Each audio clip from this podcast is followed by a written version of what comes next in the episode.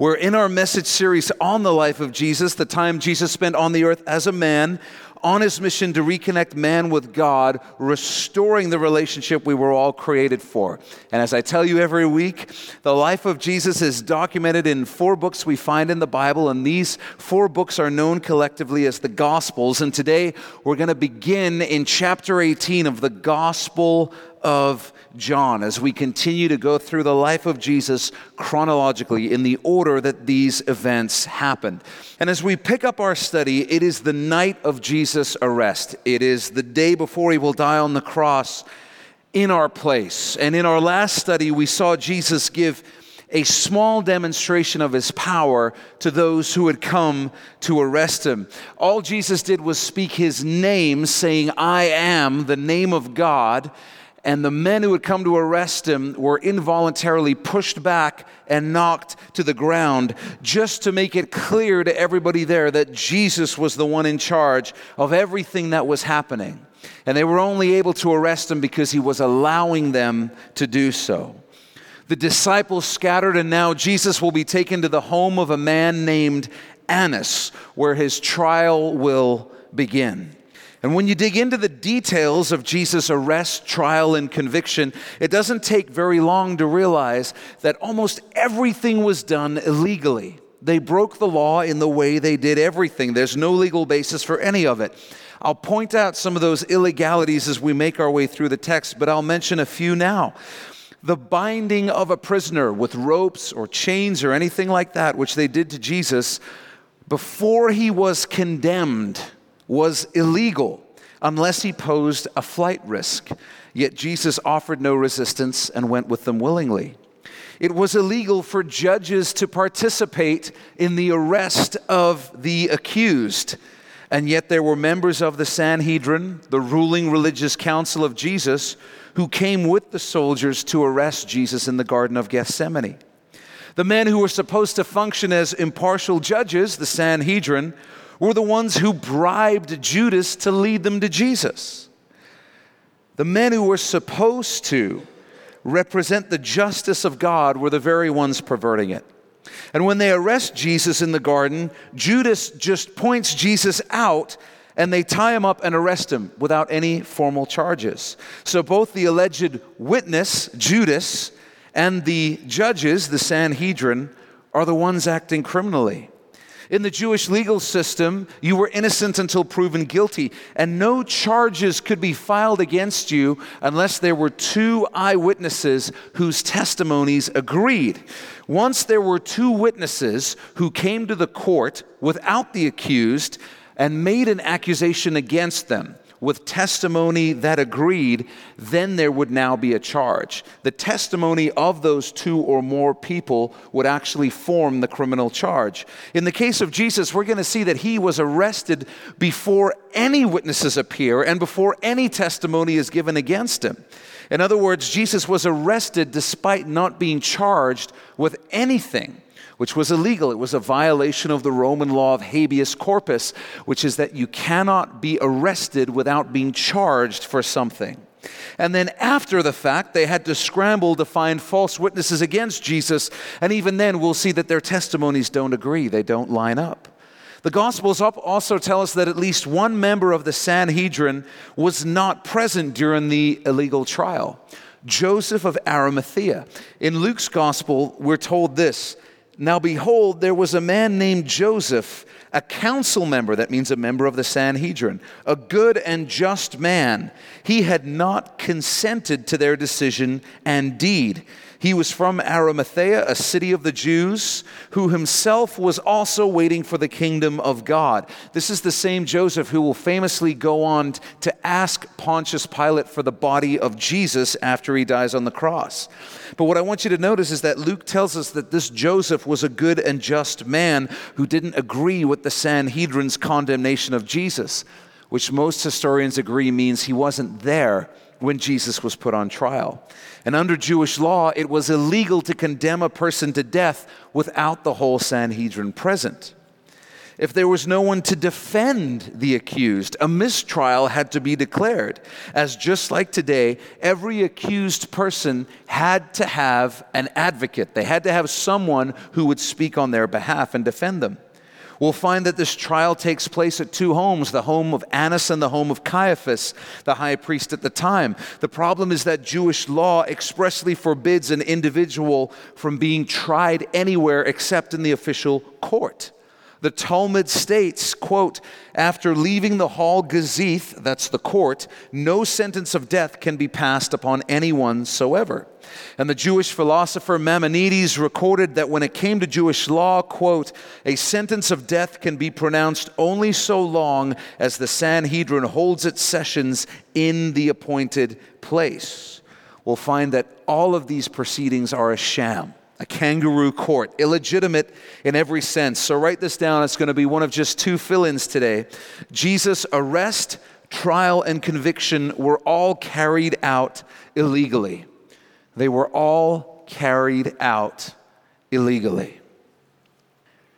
And the reason for that is because we know that Jesus fulfilled the law perfectly, never violating even a single aspect of it. So he couldn't be judged or couldn't be condemned by it because he fulfilled it perfectly.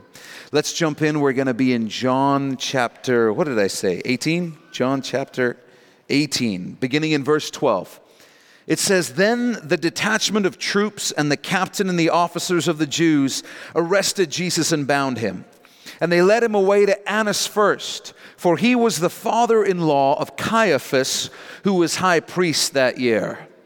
Annas and Caiaphas. You need to know who these two cats are.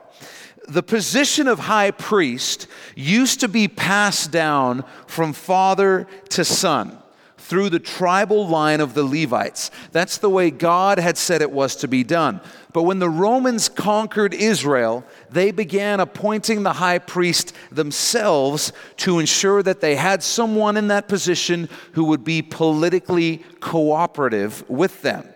Annas was the first high priest appointed by Rome. Some say he got too old. Some say he wasn't easy enough to work with for the Romans. But whatever the reason, the Romans decided to replace him in 18 AD with a new high priest. Annas still had enough sway and influence that he was able to get his son in law, Caiaphas, appointed as his replacement. Now, during his tenure, as high priest, Annas had become something like I can only describe as the Jewish godfather. I don't really know how else to put it. An incredibly wealthy man who ran an organized crime network out of the temple in Jerusalem with his five sons. It was a family business. What were they doing? Well, they had a two pronged scam that they were running at the temple.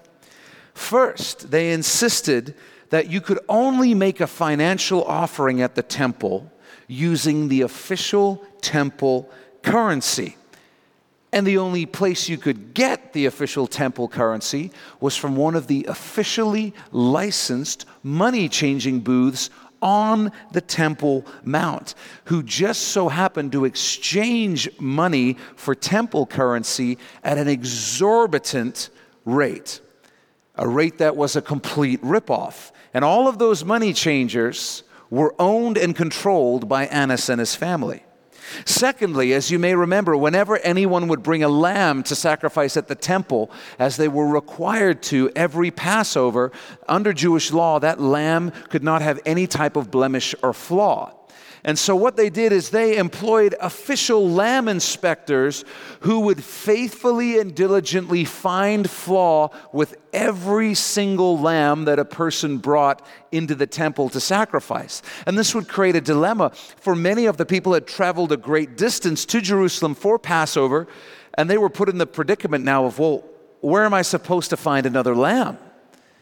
There's nowhere I can find one. Well, there is only one place you can find one, actually, because there happened to be officially licensed lamb selling booths on the Temple Mount that sold pre approved pre screened lambs for Passover sacrifice, and they obviously had to charge a service fee for pre inspecting them, which would come out to around triple or more the regular price of a lamb. All of those lamb inspectors and all of those lamb sellers were controlled by Annas and his family.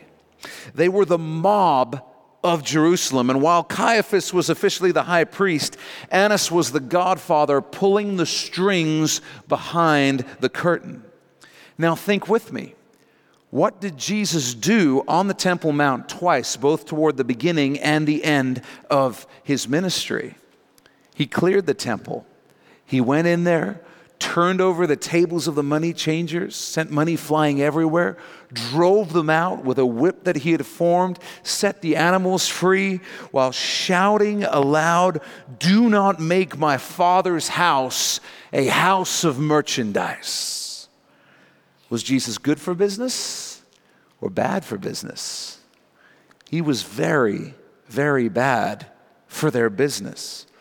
And now Jesus is being taken first to the home of Annas, the godfather, after which he will be taken to the home of Caiaphas, the son in law and current high priest.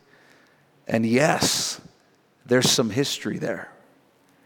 Verse 14 Now it was Caiaphas who advised the Jews that it was expedient, that means advantageous, that one man should die for the people.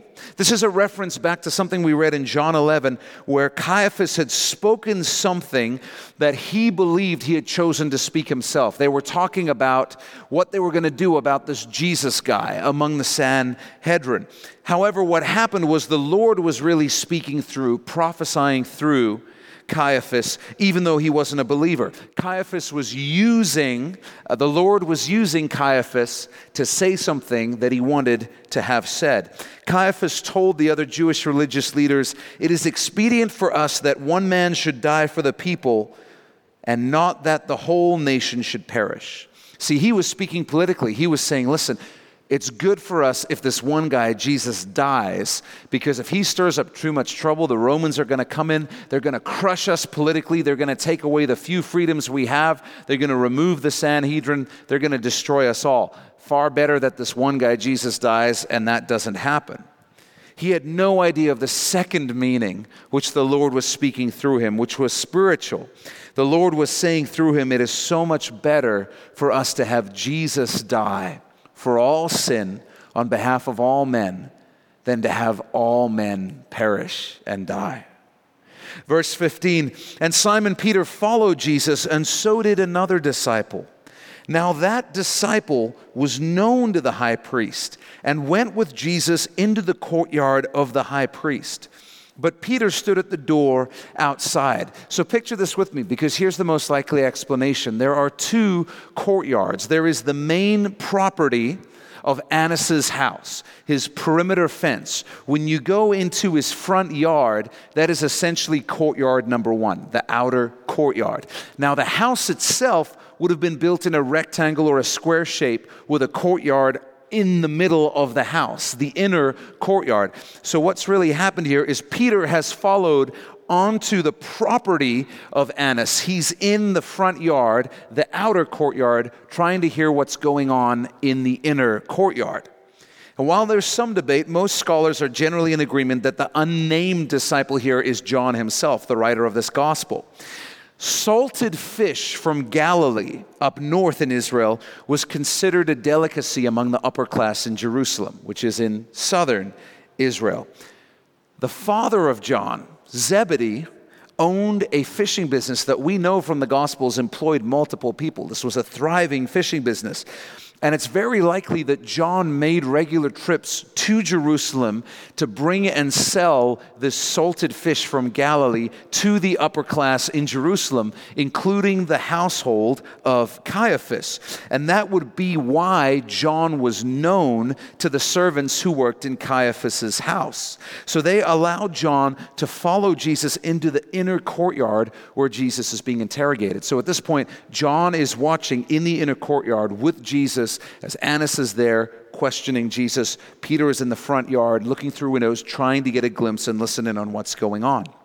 Then the other disciple, who was known to the high priest, went out and spoke to her who kept the door and brought Peter in. So, in other words, John goes to the door and John says, Hey, can you let my friend in too? And so Peter comes in into the inner courtyard as well. Then the servant girl who kept the door said to Peter, You're not also one of this man's disciples, are you? He said, I am not. And this is denial number one. I'm not his disciple. Now, what's interesting is, did you notice she said, You're not also, you notice that word also, one of this man's disciples, are you? Implying that she knew that John was a disciple of Jesus. And she was asking him, Are you a disciple as well? Like John, who just told me to let you in here. And even though John was in there and she knew John was a disciple, Peter was so overcome with fear in that moment that he says, No, I'm not, I'm not also one of his disciples. No, uh, nothing like that at all. There's his first denial. Verse 18 Now the servants and officers who had made a fire of coals stood there, for it was cold, and they warmed themselves. And Peter stood with them and warmed himself. So as John is watching everything in the inner courtyard, Peter seems to immediately look for a way to blend in and be as inconspicuous as possible. The unnamed disciple, most likely John, is trying to get as close to Jesus as possible. Peter is trying to keep Jesus in view, but stay as far away as possible, denying knowing Jesus, and instead blending in by warming himself by the fire of the enemies of Jesus. Verse 19 the high priest now, it calls Annas here the high priest because that title was sort of like the title of president in America. I don't know if you're aware of this, but even if you're a former president, you get to be addressed as Mr. President for the rest of your life. It's that same sort of idea. Anytime you were high priest, you can be addressed as the high priest for the rest of your life. So even though it says the high priest, it's speaking about Annas, not Caiaphas. The high priest then asked Jesus about his disciples and his doctrine. Jesus answered him, I spoke openly to the world. I always taught in synagogues and in the temple where the Jews always meet, and in secret I've said nothing. Why do you ask me? Ask those who've heard me what I said to them. Indeed, they know what I said. Here's what's going on underneath all of this it was illegal in the Jewish legal system for the testimony of any person to result in charges being brought against them.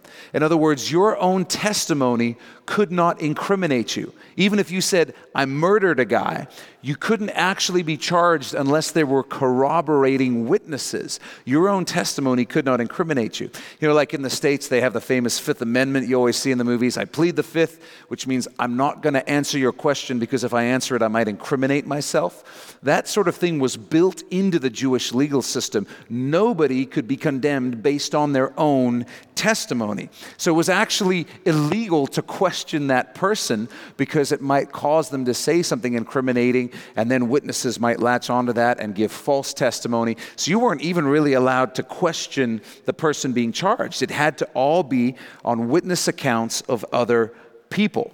That's what's going on here. What Jesus is implying to Annas is you know that asking me these questions is illegal. Follow the law. Go get some witnesses. I taught in public all the time. You shouldn't have any problem finding witnesses. They're all over the city right now. Verse 22 And when he had said these things, one of the officers who stood by struck Jesus with the palm of his hand, saying, Do you answer the high priest like that? The idea is, you presume to lecture the high priest about the law? And I don't know about you, but, but just as I read this, I just find that that's so shocking to me. The thought that another human being struck Jesus, like slapped him across the face. And I know they're going to do much worse to him than that, but this is the, the first moment this sort of stuff really begins to happen. And it's just, it is staggering to me, an incredible mystery that the maker of heaven and earth is standing there in the flesh and allowing himself to be hit by somebody he created. It's, it's incredible to me. Verse 23 Jesus answered him, If I've spoken evil, bear witness of the evil. But if well, why do you strike me? In other words, if I've said something evil, declare out loud what it is, name it. But if you can't because I haven't done anything wrong, why, why are you hitting me? Verse 24 Then Annas sent him bound to Caiaphas, the high priest. The, the gist I get from that whole interaction, because we're going to find that it's at the home of Caiaphas that the conspiratorial members of the Sanhedrin have gathered. The gist I get from the visit to Annas is that it was literally just a power play from Annas, that Annas wanted Jesus to stand in front of him and say, Well, the tables have turned now, haven't they, Jesus? They've turned on you now. You're not turning over my tables anymore. Because there's nothing going on in the home of Annas that's going to be added towards the charges of Jesus in any way. It's just a power play. It's just my personal speculation. At this point, we're going to flip back in our Bibles to the Gospel of Mark. We're going to go to chapter 14. Chapter 14 of the Gospel of Mark, and we're going to jump in at verse 55 in just a second. The Gospels tell us that after being taken to the home of Annas, Jesus was taken, still at night, still under the cover of darkness, to the home of Caiaphas the high priest, where all the other priests and scribes and elders, all the other members of the Sanhedrin, had been assembled for an illegal trial of Jesus. For you see, under the Talmud, the Jewish laws that were compiled by these very men who were gathered in Caiaphas's house, under those laws, the Talmud, trials could not take place in the time between the evening and the morning sacrifices. Trials could not take place at night. Additionally, the Jewish Mishnah, which is the first part of the Talmud, states, quote, "Let a capital offense be tried during the day, but suspend at night." The reason was that if a death penalty was in play, those judging needed to be in a state of utmost mental clarity, which could never happen at night. You didn't want to have men weighing the death penalty after a 14 hour day when they were tired, was the idea behind that. Verse 55. Now the chief priests and all the council, underline the word, sought testimony against Jesus to put him to death but, and then underline, found none. Again, this is illegal. The judges of the court are not supposed to go out and look for charges they could file against someone. That would be called entrapment in our modern legal system. At least two witnesses are supposed to come to the court of their own initiative with testimony that agrees, and their testimony results in charges being filed. Here, however, they arrest Jesus, bind him, and then frantically begin looking for witnesses against him after the fact. And why could they not find any true testimony against Jesus? Because he had never sinned. Hebrews 4:15 says that Jesus was in all points tempted as we are, yet without sin. There couldn't be any charges because he never sinned. Verse 56 For many bore, underline, false witness against him, but, and then underline, their testimonies did not agree. Then some rose up and bore false witness against him, saying, We heard him say, I will destroy this temple made with hands, and within three days I will build another made without hands. But, underline, not even then did their testimony agree. We see even more illegalities here. Firstly, they're lying because they say that Jesus said, I will destroy this temple made with hands. According to John 2:19, what Jesus had actually said was, "Destroy this temple, and in 3 days I will raise it up." In other words, speaking of himself and his body, Jesus had said, "If you destroy this temple, I will raise it up in three days. If you kill me, I'll rise again in three days. Jesus didn't threaten to destroy the temple. He claimed that he was the true temple and would rise again if they destroyed him. Secondly, as we mentioned at the beginning of the study and over and over, Jewish law required two witnesses to establish anything as being truthful, with the caveat that those two witnesses share testimonies that agree with each other. In Deuteronomy 19, it's on your outline. God's law says, One witness shall not rise against a man concerning any iniquity or any sin that he commits. By the mouth of two or three witnesses, the matter shall be established. And verse 59 tells us that of all the false witnesses brought against Jesus, quote, not even then did their testimony agree. So they're false witnesses, they're lying about what Jesus said, and they can't even agree on the lies that they're telling.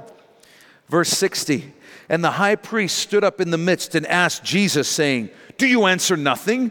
What is it these men testify against you? But he, Jesus, kept silent and answered nothing. See, Jesus wasn't obligated to defend himself because their testimonies didn't agree. Therefore, no legal charges could be laid against him.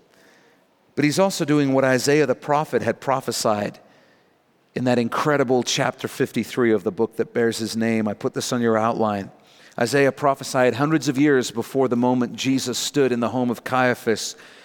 He was oppressed and he was afflicted, yet he opened not his mouth.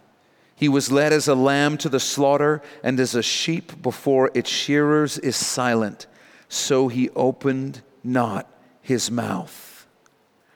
Again, the high priest asked him, saying to him, Underline this in your Bibles Are you the Christ, the Son of the Blessed? Notice that Caiaphas's question has nothing to do with the charge that Jesus is supposedly being indicted on.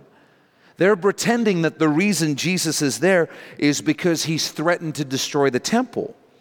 But now Caiaphas is asking him a completely unrelated question. He's asking him, Are you the Messiah, the Son of God? Verse 62 Jesus said, underline this, I am. Jesus declares himself to be God in many ways throughout the gospel, but in case there was any doubt, in case anyone needed clarity, in case anyone would ever say, you know, Jesus never actually made the claim that he was God, it doesn't get much clearer than this Are you the Messiah, the Son of God? I am. And if you were with us last week, it won't surprise you to learn that when Jesus says, I am, he's saying the name of God. Ego eimi in the Greek, I am the name of God. And then Jesus goes on to say, and you will see the underlying Son of Man sitting at the right hand of the power and coming with the clouds of heaven. So, just in case there was any confusion as to what Jesus was claiming when he says he was Messiah, he says, Not only am I the Messiah, the Son of God, but the day is coming when you'll see me in all my glory sitting at the right hand of my Father. You might want to keep that in mind. Jesus is borrowing that term as well, Son of Man, which is a messianic title from Daniel 7 13. And I put Daniel 7 13 and 14 on your outlines. You might remember it from our study, but you can look at it. And I put that there just to make it clear. Jesus is referencing that, and there's no way to read those verses from Daniel and conclude that it's not talking about God, the Son of God, Jesus specifically. Verse 63 Then the high priest tore his clothes and said, What further need do we have of witnesses? You've heard the blasphemy. Underline the word blasphemy. So, if their response to what Jesus has just said is to accuse him of blasphemy, what does that mean? It means that Jesus was making the claim that he was God. He was claiming equality with God. Otherwise, they wouldn't have accused him of blasphemy no matter how much a person may want to try and not see it, when you look at the question Jesus was asked, when you look at his answer, when you look at his clarification, and when you look at the response of Caiaphas, you cannot come to any other reasonable conclusion than that Jesus claimed to be God in the flesh. We're told that Caiaphas tore his clothes and said, What further need do we have of witnesses? You've heard the blasphemy. However, the Mishnah says, the judges shall weigh the matter in the sincerity of their conscience. In other words, according to the Mishnah, any court case is supposed to be a somber, level headed affair where everything is weighed and everything is considered. The very opposite of what we see Caiaphas doing as he tears his robe and says, We don't need to talk about it anymore. We don't need more witnesses. This is blasphemy, doing everything he can to stir up a mob mentality of religious, zealous fervor among the Sanhedrin. And in the law of God, in Leviticus 21, we read, He who is the high priest among his brethren, on whose head the anointing oil was poured, and who is consecrated to wear the garments, shall not uncover his head nor tear his clothes. He doesn't care that he's breaking God's law. All he wants to do is get Jesus illegally convicted and sentenced to death as soon as possible. Caiaphas then turns to the rest of the Sanhedrin and he asks them, What do you think? And, and then underline, they all condemned him to be deserving of death. Again, that means they were convicting Jesus of a capital offense. And the only capital offense that could apply in this case would have been blasphemy, which can only be claimed when someone is being charged with claiming equality with God. Despite a total lack of evidence, despite knowing that every witness that had been brought forward had been bribed by the court, despite knowing that every aspect of this trial was illegal and violated the Jewish law and scriptures, they all condemned him to be deserving of death. The Mishnah indicates that the proper method of voting was for, quote, the judges each in his turn to absolve or condemn. So each judge was supposed to have a turn, you know. So it was supposed to be Benjamin, what is your verdict? Do you absolve or do you condemn? Uh, Rabbi Goldstein, what's your verdict? Do you absolve or do you condemn?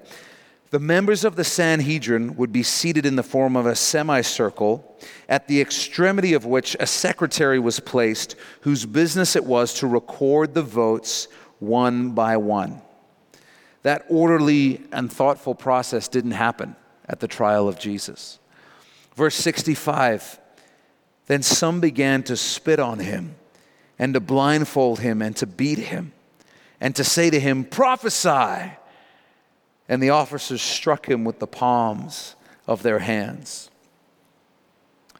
They spat on Jesus, the greatest insult a Jew could direct toward another person.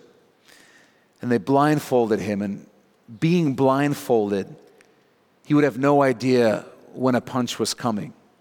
He wouldn't be able to brace for it. He wouldn't know what direction it was going to come from. And they hit him in the face and they tell him to prophesy. They're saying, If you're the Son of God, if you're the Messiah, use your powers and tell us which one of us just punched you in the face. And that scene is, is so dark and so disturbing. And if you love Jesus, you can't help but be grieved and perhaps on some level, as it did mine this week, the thought crosses your mind I wouldn't want to be one of those men who spat on Jesus and punched him in the face and stand before him in eternity to be judged. But as I was thinking about that, I quickly had another thought because the truth is, before Jesus saved me, I, I was one of those men and worse. Before Jesus saved me, the Bible says I was lined up with the enemies of God. I was holding up my middle fingers toward the heavens. I was spitting in the face of my Creator. I was mocking the God of the universe, claiming ownership of my life despite the fact that I am a created being. I was using every moment of my life to live in defiance of God till Jesus saved me. Before Jesus saved me, I was one of those men. Just as I was one of the men driving the nails into the hands and feet, I was one of the men gambling for the garments of Jesus as he hung on the cross. I was the soldier who pierced his side as he hung there. I was all of that and more because I was an enemy of God. And that's why the love of Jesus for you and for me is so amazing. In Romans 5, read it with me on your outlines. The Apostle Paul writes this For scarcely, so hardly ever, for a righteous man will one die. In other words, people even hesitate to die for somebody else when they're a righteous man. Yet perhaps for a good man, someone would even dare to die. But God demonstrates his own love toward us in that while we were still sinners, Christ died for us. Much more then, having now been justified by his blood, we shall be saved from wrath through him. For if, when we were enemies, we were reconciled to God through the death of his Son, much more, having been reconciled, we shall be saved by his life while we were still sinners, while we still had his blood on our hands, while the spit was still running out the side of our mouths, while we were still mocking, still cursing him, still ignoring him, Jesus loved and died for us while we were still there. While we were still enemies of God, He died to put us back in relationship with God. What can you say about the Lord? What can you say about Jesus? There's no one like Him. He's so good, and that's why we love Him so much. And the last thing I'm going to share today is this. In, in Matthew's gospel, there's this verse. It says, Peter followed him. That means followed Jesus at a distance, at a distance to the high priest's courtyard. I'm going to ask you to make a note of this on your outlines. The most dangerous place you can be as a Christian is following Jesus at a distance. The most dangerous place you can be as a Christian is following Jesus at a distance, keeping him in your view, but no longer walking with him, no longer walking beside him. Coming to church now and then when there's nothing more exciting going on. Getting in the Word when you start feeling bad because it's been so long. Not giving yourself over to crazy amounts of sin or anything, just following Jesus at a distance, not having Him involved in your daily life, leading your daily life decisions. When you were in school or college or, or maybe even church, where do you sit when you don't really want to engage? The back row. The back row, right? That's why it's the most popular seat in school and far too many churches. So, where do you sit when you want to stay engaged? When you don't want to fall asleep? You sit in the front. Following Jesus at a distance is the spiritual equivalent of sitting in the back of the class at school. Yeah, you're in attendance, you're there. You're technically a student, technically a Christian, but you're not engaged. And when it comes to following Jesus, that is so dangerous because that's where you get picked off in the back just like the Amalekites did to the Israelites when the Israelites spent those years wandering in the wilderness after being miraculously freed by God from Egypt. Some of you will recall the story. The Amalekites were a constant thorn in the side of the Israelites, great enemies of the Israelites. And when the Lord gave the law to Moses, one of the things he told Moses was to tell the Israelites this. It's on your outline from Deuteronomy 25 the Lord said, Remember what Amalek did to you on the way as you were coming out of Egypt, how he met you on the way and attacked your rear ranks, all the stragglers at your rear, when you were tired and weary, and he did not fear God. Therefore, it shall be when the Lord your God has given you rest from your enemies all around, in the land which the Lord your God is giving you to possess as an inheritance, that you will blot out the remembrance of Amalek from under heaven. You shall not forget. See, it says when you were tired and weary, when they were walking through the wilderness and people would get tired and weary, they would drift and fall to the back.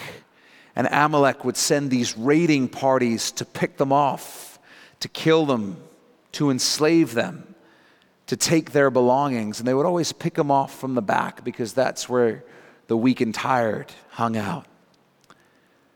And the danger in following Jesus from a distance is you get weak and you get tired.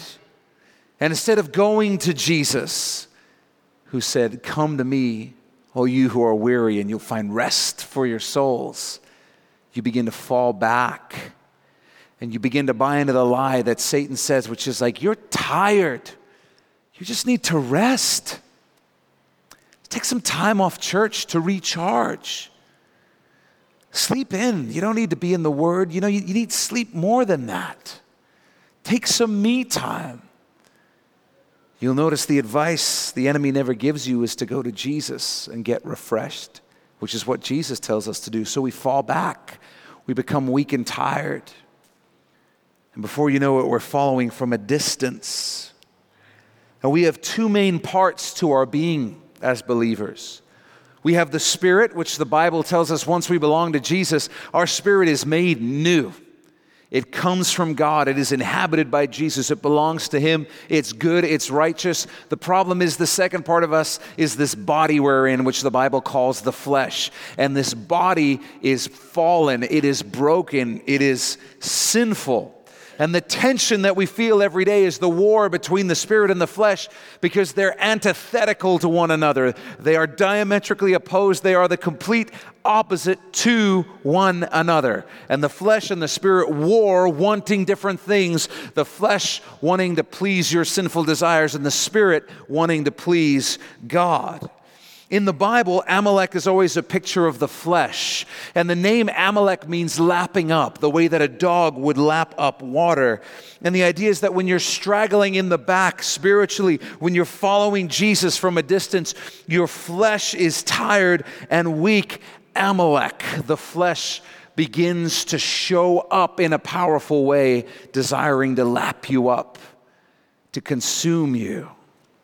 The Bible says, we have an enemy who prowls the earth like a lion seeking whom he may devour. Who's straggling in the back?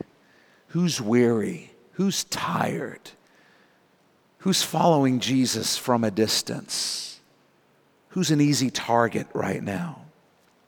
That's why the Lord told Israel to deal with Amalek decisively and to never forget. Never forget. So, how do we do that? Well, rather than following Jesus at a distance, we do what he tells us to. We come to him and find rest for our souls, and we follow his instruction to abide in him, to cling to him, to live in close relationship with him, and stay in that place of closeness. Be refreshed by him, not the lie that we're going to be made new and refueled and recharged by anything other than Jesus. If you're following Jesus at a distance, you're in a dangerous place. There's no soft way for me to say that. If you're following Jesus at a distance, you're in a dangerous place for Amalek, the flesh, to show up and go after you. And so, if you're there, I want to invite you today to draw close to Jesus, to come and abide in Him, to tell Him that you're tired, to tell him that you're weary, to allow Him to refresh you. And He will, and He can today if you'll take Him up on that invitation. Would you bow your head and close your eyes? Father, thank you so much for sending your Son, Jesus. Jesus, what a strange and disturbing thing it is to know that you willingly stood in an illegal court of wicked men, allowing them to judge you on the basis of lies and condemn you on falsehoods. That you allowed them to spit on you and to strike you, to blaspheme and curse you, God in the flesh. We know you didn't have to. We know you could have called down legions of angels with one word. We know you could have ended the whole earth and just started again. But instead, you loved us while we were your enemies, while we were yet sinners, while we were guilty while we were actively sinning against you, you loved us and died for us. And we're so thankful. Thank you for loving us.